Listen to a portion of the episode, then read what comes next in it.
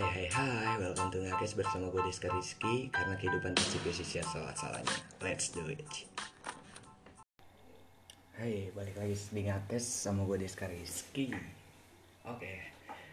Makasih buat yang udah mau dengerin gue. um, Di episode ketiga gue pengen bahas apa ya? Gue pengen bahas yang lagi viral ini sih kayaknya, gue pengen bahas aja deh. Maksudnya kayak soalnya nyambung sama itu ya, episode satu jangan berharap deh, itu isinya nyambung ke situ sih menurut gue. Kayak bener kan lu kalau tuh kalau dapat dapat lewat keberuntungan itu lu nggak siap sama konsekuensinya. Maksudnya lu belum tahu, lu belum tahu medan tempur ya gitu. Lu bakalan kaget karena nggak ada pembelajaran di hal itu, gitu loh. Kayak Citaim Fashion Week yang sekarang lagi viral itu, artis, artis viral yang lagi viral, kok artis? Ya, dia mungkin lagi dapat hokinya aja, dia dapat hokinya, terus dia nggak bisa memanfaatkan keadaannya karena dia belum siap buat terjun ke medan entertain yang sekeras itu. Karena mungkin menurut gue pribadi, walaupun bukan entertainment atau orang terkenal,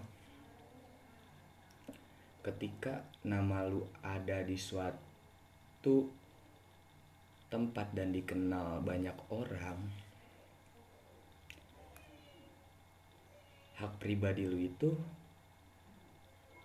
udah milik konsumsi publik menurut gua. Dan sesuai namanya public figure, lu itu udah jadi hak milik publik yang harus contoh, memberi contoh sama sama apa ya, kalau dibilang kata-katanya tuh kayak ya ibaratnya privasi lu tuh ya udah milik publik gitu. Diri lu itu lu serahin ke publik, ke banyak orang, ke masyarakat. Mau gimana pun masyarakatnya itu bertingkah, ibaratnya positif atau negatif dari masyarakat lu harus terima karena lu public figure gitu. Sama halnya kayak kehidupan sebenarnya, ini masalah ini kayak kehidupan juga sih. Ibaratnya lu tiba-tiba dapat duit tiga miliar ibaratnya, misalkan misalnya kata dosen gue misalnya katanya kamu mau nggak jadi mantu saya gitu-gitu. Bahaya dosen gue, parah dah. Ada bercanda gitu-gitu, baik galak dia ya, galak tapi galaknya tegas gitu lah, jadi lumayan ngerti di pelajaran statistika gue. Misalnya kan dapat tiga miliar, tapi lu nggak ngerti cara nge-manage duitnya itu, lu nggak tahu mau buat apa duitnya itu, dan lu nggak tahu juga nih seandainya lu udah ah, gimana sih ngomong ah dan seandainya lu tahu mau kemana, lu nggak punya channel, eh nggak punya nggak punya relasi tentang apa yang mau lu lakuin dengan duit itu. Ibaratnya gimana sih, ngasal nih ngasal omongnya gimana sih cara nyampeinnya tuh rada bingung juga gua.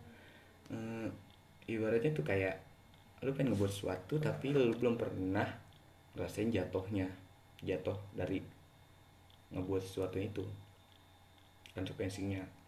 Lu ngebuat usaha dari duit tiga miliar itu, tapi misalkan lu pengen buat kafe, lu belum ser- pas lu nggak punya duit dulu, lu nggak pernah ke kafe, lu nggak tahu medan tempur kafe, tapi lu mau terjun langsung ngebuat kafe, lu bakalan gagal karena lu nggak tahu nggak tahu medan tempur kafe itu a kayak gimana, A B C D-nya. Ibaratnya kayak siapa yang mau lu incer buat dateng, kopi apa yang mau lu ambil buat dijadiin menu di situ gitu, racikan apa, alat-alat apa yang dibutuhin, ibaratnya gitu. Kalau alat-alat mah udah basically ya, basic banget lah, udah kayak basic. Mungkin kayak ilmu-ilmunya kan lu juga belum punya banyak, ibaratnya lu asal terjun aja. Makanya menurut gua kalau lu punya sesuatu itu yang lu kejar, mimpi yang lu kejar, walaupun lu gagal, gagal, gagal, gagal dan gagal, nggak apa-apa gagal, nggak apa-apa sedih. Hidup itu isinya cuman sedih, selebihnya ketawa. Apa isinya cuman ketawa, selebihnya sedih, itu tergantung manusia sendirilah cara ngejalaninnya gimana. Kalau dia hidupnya bahagia terus, ya mungkin lebih banyak ketawanya daripada sedihnya. Kalau dia hidupnya banyak masalah, mungkin lebih banyak sedihnya atau bahagianya gitu. Itu tergantung manusianya lah. Tuhan gak bakalan itu juga sih, gak bakalan nge- ngebuat suatu masalah yang gak bisa diselesain diselesaikan biar baku. Jadi ya menurut gue jangan deh, maksud gue kalau lu belum tahu belum tahu medan tempur medan tempur jangan jangan jangan besar diri, maksudnya jangan gimana ya dibilangnya, jangan tinggi, jangan ngerasa lu tinggi, karena dari kata-kata yang udah kesebar luas banget lah, mau siapapun itu udah pasti tahu kata-kata di atas langit masih ada langit, ya kan? Gua nggak tahu dah, emang bener ya langit sampai tujuh? Siapa yang pernah ke langit ketujuh? Kelas filsafat Azizi namanya itu. Ya menurut gua kayak jangan gitulah, lu harus sadar diri lu. Itu kan udah jadi konsumsi masyarakat, diri lu itu udah jadi public figure di dalam S C B D, ya kan, jadi bintangnya S C B D, dan fans-fans lu juga orang S C B D, ya kan. Jadi ya menurut gue dia itu harus terima, mau dia jawab foto gimana itu udah udah resiko jadi public public figure, udah resiko jadi entertain, banyak orang yang fans itu udah resiko. Makanya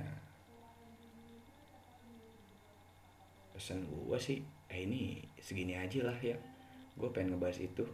Makanya pesan gue sih kalau misalkan lu dapat keberuntungan, jangan besar kepala deh, jangan ngerasa paling tinggi, karena yang paling tinggi itu Tuhan. Kalau lu ngedapetin sesuatu hal yang tiba-tiba, lu pelajarin dulu deh medan itu, maksudnya pelajarin dulu, baru setelah dipelajarin, tetap jangan sombong sih ya, pelajarin, pokoknya pelajarin medan itu, karena ilmu itu ilmu itu nggak pernah habis, dan manusia itu hidup juga buat belajar terus, ngembangin diri terus. Jadi ketika lu udah tinggi juga lu harus inget lu pernah kayak mereka, biar diri lu itu gak sindrom. Udah sih, itu aja. nanggung sepuluh menit. Sekian, makasih buat yang mau dengerin podcast gue. Dah.